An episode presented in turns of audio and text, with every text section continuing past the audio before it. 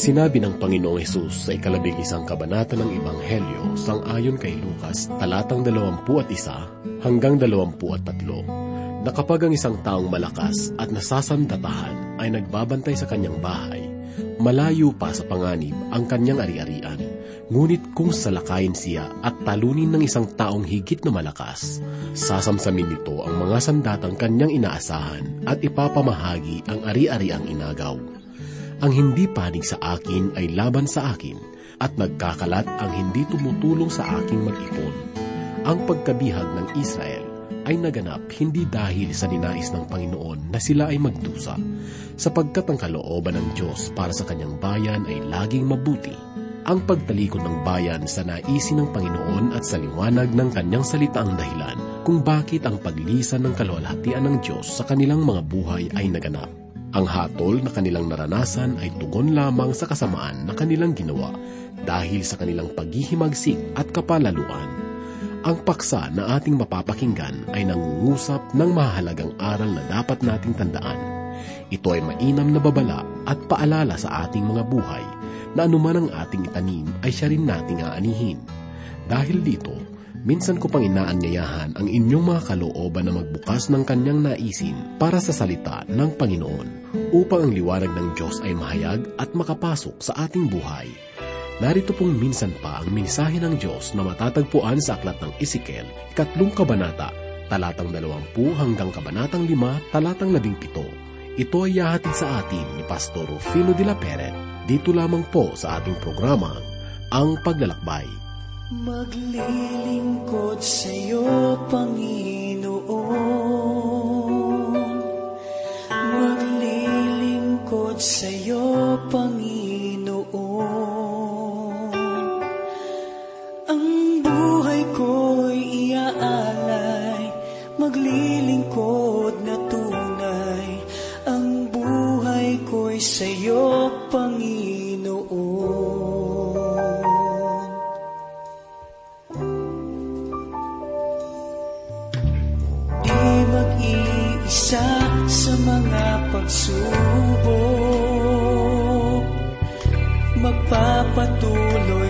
Kalakasan mo.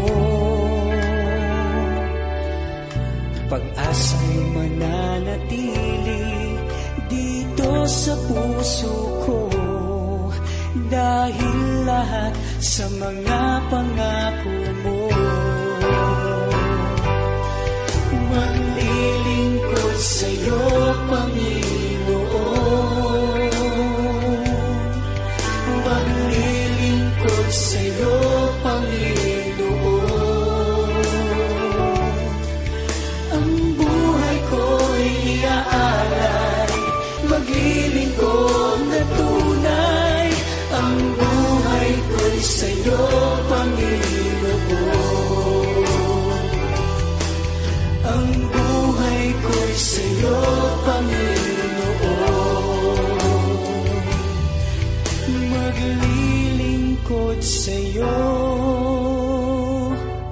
Panginoon.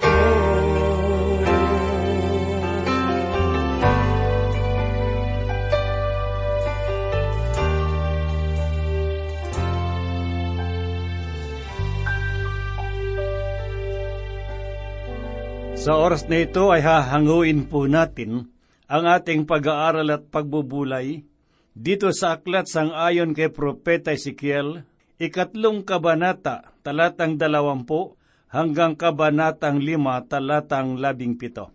Muli pong sumasa inyo ang inyong kaibigan at pastor sa Himpapawid, Rufino de la Peret.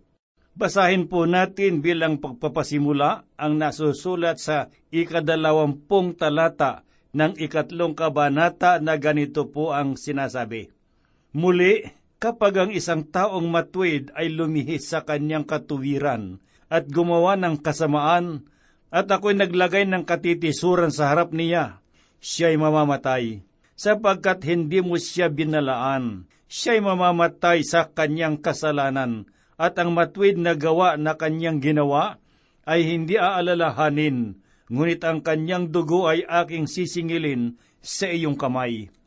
Ang talatang ito ay karaniwang ginagamit sa paniniwalang ang isang mananampalataya ay maaring mahulog mula sa biyaya. Ito ang isang uri ng katuruan na matatagpuan po natin sa banal na kasulatan. Sapagkat kung ating sasaliksikin sa liham sang ayon kay Apostol Pablo sa mga taga-Galasya, Kabanatang 5 talatang 4, ay matatagpuan po natin ang katagang nahulog mula sa biyaya. Subalit, dapat nating maunawaan na ang talatang ito ay hindi tungkol sa kaligtasan, kundi doon sa mga taong naligtas sa pamamagitan ng biyaya na tumalikod sa pananampalataya. Ito ay dahil sa nagsumikap silang mamuhay sa kautusan kaysa ang lumakad sa ilalim ng biyaya ng Diyos. Sa aklat ni Propeta Ezekiel, matatagpuan po natin ang pamumuhay sa pamamagitan ng batas, sapagkat ang panahong iyon sila ay nasa ilalim ng mga kautusan. Dahil rito, ang buhay at pamumuhay ng isang mananampalataya sa panahong iyon ay nasasalig sa mabubuting mga gawa. Sangayon sa panglabas na batayan, ang kanyang mga kabutihan ay maaring nakalulugod. Subalit kung ang oras ng pagsubok at pag-uusig ay dumating at siya ay tumalikod sa Diyos dahil sa kawalang pananalig, yun ay magiging kahatulan sa kanya. Kaya naman sa panahon ng kautusan, hindi natin tiyak at masasabi ng isang mananampalatay ay ganap ang kaligtasan sapagkat siya ay susubukin upang malaman kung tunay at dalisay ang kanyang pananampalataya sa Panginoon. Subalit sa kasalukuyang panahon ng biyaya, ang katuwiran ay nasasalig sa ibang kaparaanan, sapagkat sa panahong ito, ang tao ay nagiging matuwid sa paningin ng Diyos sa pamamagitan ng pananampalataya sa Panginoong Heso Kristo. Dahil sa biyaya, tayo ay naligtas sa pamamagitan ng pananampalataya. At sangayon kay Apostol Pablo sa aklat ng mga taga-Roma, Kabanatang 4 talatang 5. Sinabi niya, ngunit sa kanya na hindi gumagawa, kundi sumasampalataya sa kanya na umaring ganap sa masamang tao, ang kanyang pananampalataya ay tinuring na katuwiran. Ang tunay na mananampalataya sa panahong ito ay maaring mahulog sa pagkakasala, subalit hindi siya kusang mamumuhay sa kasalanan. Sapagkat malinaw na nasusulat sa aklat ng unang Juan Kabanatang 3, talatang siyam ang ganito, Ang sino mang ipinanganak ng Diyos ay hindi patuloy na nagkakasala, sapagkat ang kanyang binhi ay nananatili sa kanya at hindi siya maaring magkasala, sapagkat siya'y ipinanganak ng Diyos. Ngunit kung ang mananampalataya ay magkasala, ang Panginoon ay nagkaloob ng kasagutang biyaya, sapagkat nariyan ang Panginoong Heso Kristo bilang tagapagligtas, at siya ang daan upang malapit sa Diyos sa pagpapahayag ng ating mga kasalanan. Ngunit ang aklat sang ayon kay Propeta Ezekiel ay hindi ganong natutuon sa taong nabubuhay sa ilalim ng kautusan, kundi ang aklat ay nakatuon lamang sa tungkulin at pananagutan ng tagapagbantay. Walang iba kundi si Ezekiel kinakailangan niyang magbigay babala sa mga taong tumalikod sa Panginoon at nabubuhay sa kanyang sariling kaparaanan lamang. Sa ating pagpapatuloy, ay basahin po natin ang ikadalawampu at dalawang talata na ganito po ang sinasabi. At ang kamay ng Panginoon ay sumaakin, doon at sinabi niya sa akin, Bumangon ka, lumabas ka sa kapatagan, at dooy makikipag-usap ako sa iyo. Pagkatapos ipaalam ng Panginoon ang mahalagang tungkulin na gagampanan at gagawin ni Propeta Ezekiel, sinabi sa kanya, nalisanin ang bayan, sapagkat sa loob ng pitong araw na pananatili niya roon, ay makikita niya ang ganap na pagtalikod sa kanya ng mga mamamayan. Basahin po natin ngayon ang ikadalawampu at tatlong talata na ganito po ang sinabi ni Propeta Ezekiel. Nang magkagayoy bumangon ako at lumabas sa kapatagan, at narito ang kalwalhatian ng Panginoon ay naroon gaya ng kalwalhatian na nakita sa pampang ng ilog Chidar at ako'y napasubsob. Sinabi po niya rito na ang kalwalhatian ng Diyos ay isa sa mahalagang paksa na makikita rito sa aklat ni Propeta Ezekiel. Sinasabi ng iba na ang kalwalhatian ay isang bagay na hindi nakikita. Subalit, ano nga ba ang ibig sabihin ng salitang kalwalhatian? Marahil ang salitang ito ay tela na sa kaisipan lamang natin, subalit ang tunay na kalwalhatian ay may anyo. Ito ay merong sukat na maihahambing sa lawak ng sansinukob. Ang sinasabi sa ikalabing siyam na kabanata ng awit, unang talata ay ganito, Nagpapahayag ng kalwalhatian ng Diyos ang kalangitan at ang mga gawa ng kanyang mga kamay ay inihahayag ng kalawakan. Sa madaling sabi, ang kalwalhatian ng Panginoon ay nakikita sa sannilikha na ating pinananahanan. At hindi lamang iyon, ang kalwalhatian ay nagtataglay rin ng kagandahan na ayon sa aklat ni Sayas, kabanatang anim na tatlo, unang talata ay ganito, Sino itong nanggagaling sa idom na may kasuotang matingkad na pula mula sa Bosra? Siya na malwalhati sa kanyang suot na lumalakad sa kadakilaan ng kanyang lakas. Ngunit kung babasahin po natin ang ikadalawampu at walong kabanata, sang-ayong kay Propeta Isayas, ay mapapansin po natin roon ang isang uri ng kalwalhatian na kumukupas. Yun ay walang iba kundi ang kalwalhatian ng tao. Ang sabi ni Propeta Isayas, kahabag-habag ang palalong korona ng mga maglalasing ng Ephraim at sa kumukupas na bulaklak ng kanyang kagandahan na nasa ulunan ng mayamang libis na nadaig ng alak. Ang Panginoon lamang ang nagtataglay ng kalwalhatiang hindi kumukupas. Ito ang patuloy na ipinapahayag sa unang talata ng ikawalong kabanata sa aklat ng mga awit na nagsasabi, O Panginoon, aming Panginoon, sa buong lupa ay napakadakila ng iyong pangalan. Sa taas ng langit ay inaawit ang iyong kalwalhatian. Ito ang kalwalhatian nakakikitaan ng kadakilaan, liwanag at kadalisayan. At sa kaulihulihan ng kalwalhatian ay may kalakip na karangalan. Sinasabi sa ikalimang kabanata sa aklat ni Propeta Daniel, talatang labing walo ang ganito, O Hari, ang kataas-tasang Diyos ay nagbigay kay Nimukudusar na iyong ama ng kaharian, kadakilaan, kalwalhatian at kamahalan. Ang ibig pong sabihin, hindi mahihiwalay sa pangalan ng Diyos ang karangalan at kalwalhatian, sapagkat ito ang kalikasan ng kanyang pagkadyos na nahayag sa paningin ni Propeta Ezekiel. Pakinggan naman po natin ang sinasabi sa ikadalawampu at apat at ikadalawampu at limang talata ng ikatlong kabanata sang ayon kay Propeta Ezekiel. At pumasok sa akin ang Espiritu, at itinayo ako sa aking mga paa. Siya'y nakipag-usap sa akin at nagsabi sa akin, Umalis ka, magkulong ka sa loob ng iyong bahay. Ngunit ikaw, anak ng tao, lalagyan ka ng mga lubid at igagapos kang kasama nila upang ikaw ay hindi makalabas sa gitna nila. Ang karaniwang kahulugan ng talatang ito ay ang kaisipan na si Ezekiel ay itinali ng mga kaaway upang siya ay mailabas nila ng bahay. Subalit kung ating susuriing mabuti, ang pananatili ni Ezekiel sa loob ng bahay ay ayon sa kanyang sariling kagustuhan, at hindi siya lalabas sa tahanang iyon kahit na siya ay pilitin. Subalit, maitatanong natin, ano ang dahilan ng kanyang pagkukulong?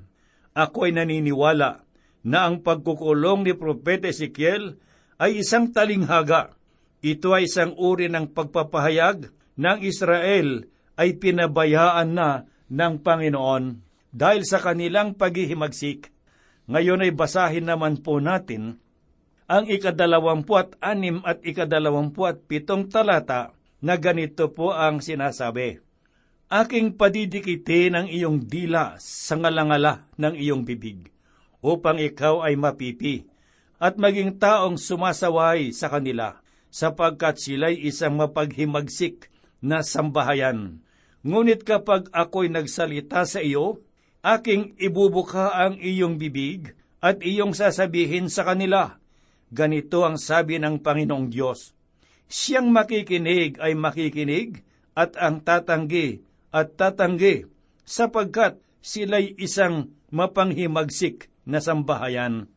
Ang pagpapahayag ng salita ng Diyos ang tungkulin na dapat gampanan ni Propeta Ezekiel. Kung babalikan po natin ang ikalawang kabanata dito sa aklat ni Ezekiel, talatang pito, ay mababasa po natin na ito ang ministeryong kailangan niyang gawin. Ang tungkuling ito ay walang iba, kundi ang ipahayag ang mensahe ng Diyos. Iyon lamang at wala ng ibang tungkulin na ipinagkaloob sa Kanya. At sa ikaapat at ikalimang kabanata ay mapapansin po natin na si Propeta Ezekiel ay gumamit ng iba't ibang tanda at talinghaga upang magpahayag ng mensahe sa mga Israelita. Sa panahong iyon, ang Jerusalem ay hindi pa tuluyang nawawasak at maraming mga bulaang propeta ang nagkalat at naglipa na sa bayan na nagpapahayag ng maling mensahe. Sinasabi ng mga bulaang tagapagpahayag na ang mga Hudyo na nasa lupain ng pagkabihag ay magbabalik sa kanilang lupain sa lalong madaling panahon. Nais ko pong sabihin sa inyo na iisa lamang ang pinagmulan ng tunay na kapayapaan iyon ay walang iba kundi ang Panginoong Heso Kristo lamang. Kung babasahin po natin ang unang talata ng ikaapat na kabanata dito sa aklat ni Propeta Ezekiel ay matutunghayan natin na sinabi niya ang pahayag ng mga bulaang propeta. Sinabi niya na walang darating na kapayapaan sapagkat ang Jerusalem ay mawawasak. Ganito po ang sinabi ni Propeta Ezekiel. Ikaw naman, o anak ng tao, kumuha ka ng isang tisa at ilagay mo sa harapan mo at gumuhit ka sa ibabaw niyon ng isang lunsod ang Jerusalem. Kinakailangang iguhit ni Propeta Ezekiel ang lunsod ng Jerusalem sa tisa at pagkatapos ay babasagin niya ito bilang tanda ng lunsod ay mawawasak. Subalit hindi lamang ito, kundi mababasa rin po natin sa ikatlong talata ang ganitong kapahayagan na sinasabi, Magdala ka ng kawaling bakal at ilagay mo iyon bilang padir na bakal sa pagitan mo at ng lungsod. Humarap ka sa dakong iyon at hayaang makubkub at iyong pag-ibayuhin ang pagkubkub dito. Ito ay isang tanda sa sambahayan ni Israel. Sa pagkakataong ito, si Ezekiel ay inuutusan ng Panginoon na kumuha ng kawaling bakal na kanyang ilalagay sa pagitan ng Jerusalem at ng kanyang sarili. Ito ay nagpapatunay ng Panginoon ay naglagay ng hadlang laban sa Israel. Ang ibig pong sabihin, ang pagbabasag ng lungsod ng Jerusalem ay hindi na maiwasan at sa pamamagitan ng mga paglalarawan na ipinakita ng Panginoon. Ang unang tanda sa pamamagitan ng tisa ay nangangahulugan ng pagkubkob ng lunsod. Samantalang, ang ikalawang tanda sa pamamagitan ng kawaling bakal ay nagpapahiwatig ng kahirapan, kabigatan at kahatulang darating sa lunsod. At ang ikatlong tanda ay mas masahol pa sapagkat ito ay mula sa maruming tinapay. Basahin naman po natin ang nasusulat sa ikasyam hanggang ikalabing tatlong talata ng ikaapat na kabanata na ganito po ang sinasabi. Magdala ka rin ng trigo, sibada, habas, lentehas, miho, ng espilita at ilagay mo sa isang sisidlan at gawin mong tinapay Sa panahon ng mga araw na ikaw ay nakahiga sa iyong tagiliran, tatlong daan at siyam na pong araw, kakainin mo yon. Ang pagkain na iyong kakainin ay magiging ayon sa timbang, dalawampung siklo isang araw. Tuwi-tuwi na, ito ay iyong kakainin. Ikaw ay iinom ng tubig ayon sa takal, na ikaanim na bahagi ng isang hin. Ikaw ay iinom, tuwi-tuwi na. Iyong kakainin ito na parang mga munting tinapay na sibada, at iyong lulutuin sa dumi na galing sa tao sa kanilang paningin. At sinabi ng Panginoon, ganito kakainin ng mga anak ni Israel ang kanilang maruming tinapay sa gitna ng mga bansa na aking pagtatabuyan sa kanila. Maaring ang mga alituntuning ito ay labis na mahirap para sa atin. Subalit mas higit na mahirap ito para kay Ezekiel, sapagkat siya ay isang saserdote na hindi kumakain ng mga bagay na marumi. Pakinggan po natin ang kanyang hinaing sa ikalabing apat na talata. Nang magkagayoy sinabi ko, Panginoong Diyos, narito ang aking sarili, ay hindi ko dinungisan. Mula sa aking pagkabata hanggang ngayon, ay hindi ako kailanman kumain ng namamatay sa sarili, o nilapa ng mga hayop, o pumasok man ng kasuklam-suklam na karni sa aking bibig.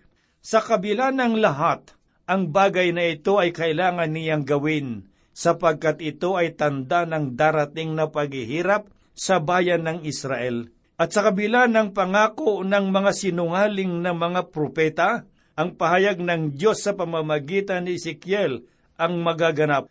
Ang mga bagay na ito ay maliwanag na kapahayagan ng darating na pagkawasak, pagkabihag at paghihirap, subalit hindi ito ang katapusan ng mga tanda.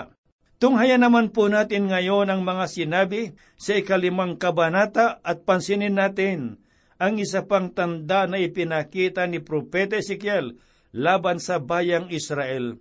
Basahin po natin ang una hanggang ikatlong talata. At ikaw, o anak ng tao, kumuha ka ng matalas na tabak.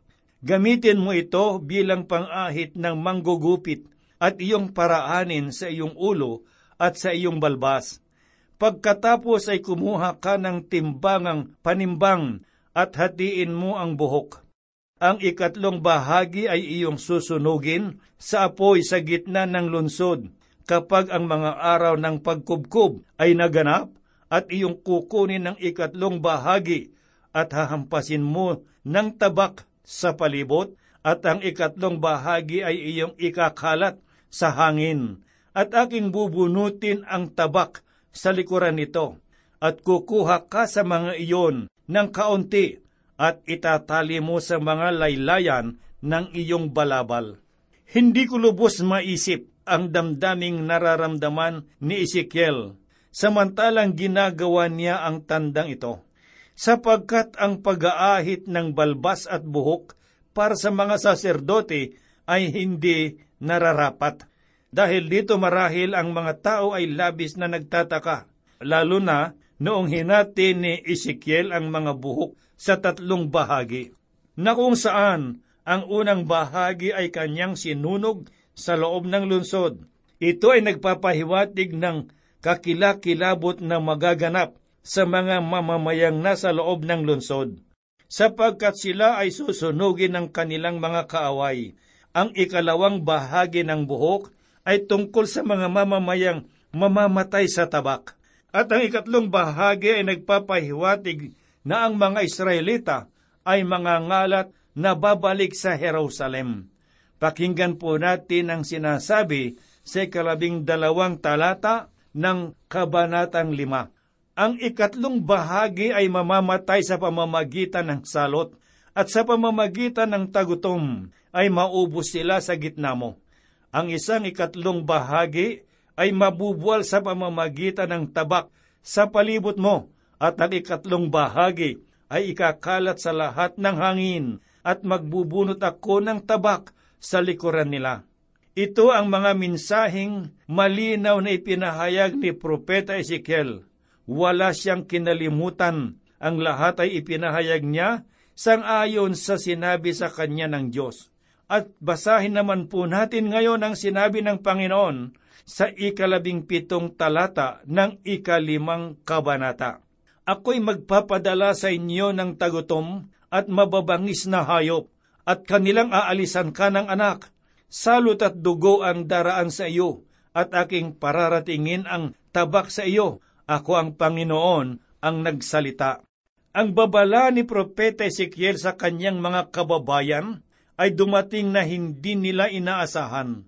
Ang pagkawasak ng Jerusalem at ang kahirapang dinanas ng mga Hudyo sa piling ng kanilang mga kaaway ay dapat na maging babala para sa atin tungkol sa katotohanan ng hatol ng Diyos. Subalit, nakalulungkot isipin na tayo ay lumalayo sa katotohanan ito. Sapagkat diinan lamang sa atin ngayon ang tunay na nakaunawa sa banal na kalooban ng Panginoong Diyos. Bagamat ang mga pahayag na ito ay ipinagkaloob ng Panginoon sa bayang Israel. Ngunit ito ay mga minsahing para sa atin din ngayon. Mga kaibigan at mga kapatid, kung sakaling sa oras na ito na ang paghatol ng Diyos ay dumating, hindi ka na makalalapit sa Kanya na may pusong pagsisisi. Kung ikaw ay magbabalik loob sa Panginoon, ngayon na ang tamang panahon. Sinasabi sa banal na kasulatan, ng oras ng kaligtasan ay ngayon.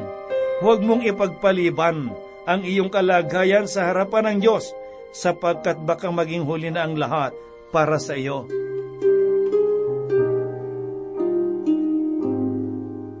Tayo po ay manalangin. Maibigin at dakilang Diyos, ikaw na mapagpalang Ama, maraming salamat po sapagkat patuloy mo kaming ginagabayan sa aming mga pagbubulay at pag-aaral ng iyong mga salita. Salamat, Panginoon Diyos, sa mga paalaala ni Propeta Ezekiel na ang sino mang tumalikod sa kanyang pananampalataya'y dapat na magbalik loob bago sumapit ang huling araw. Salamat sa iyo, Panginoong Diyos, sa banal na Espiritu na patuloy na gumagabay sa amin. Gayon din, Panginoon, aming idinadalangin ang bawat mga kaibigan at mga kapatid na nakikinig ng iyong mga salita sa oras na ito. Sa anuman na kanilang kalagayan, Panginoon, sa iyong pangalan, itinataas namin ang bawat isa sa kanila at magkaroon ng katugunan ang kanilang mga pangangailangan sangayon sa sukat ng kanilang mga pananampalataya. Kami po'y umaas at nananalig na ang mga ito ay yung tutugunin sang ayon sa iyong kalooban, sapagkat ang lahat po'y hinihiling namit idinadalangin sa banal na pangalan ng aming Panginoong Heso Kristo. Amen. Bagong buhay sa akin ay tunay, tanging kay Jesus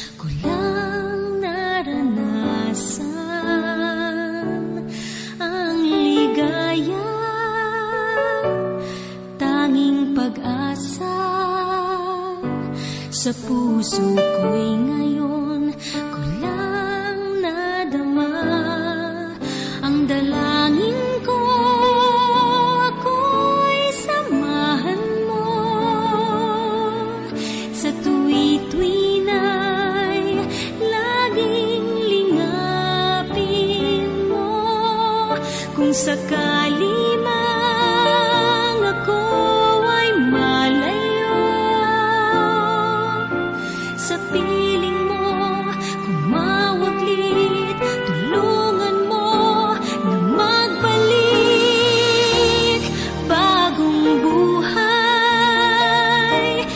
akin ay tunay. Tanging kay Jesus,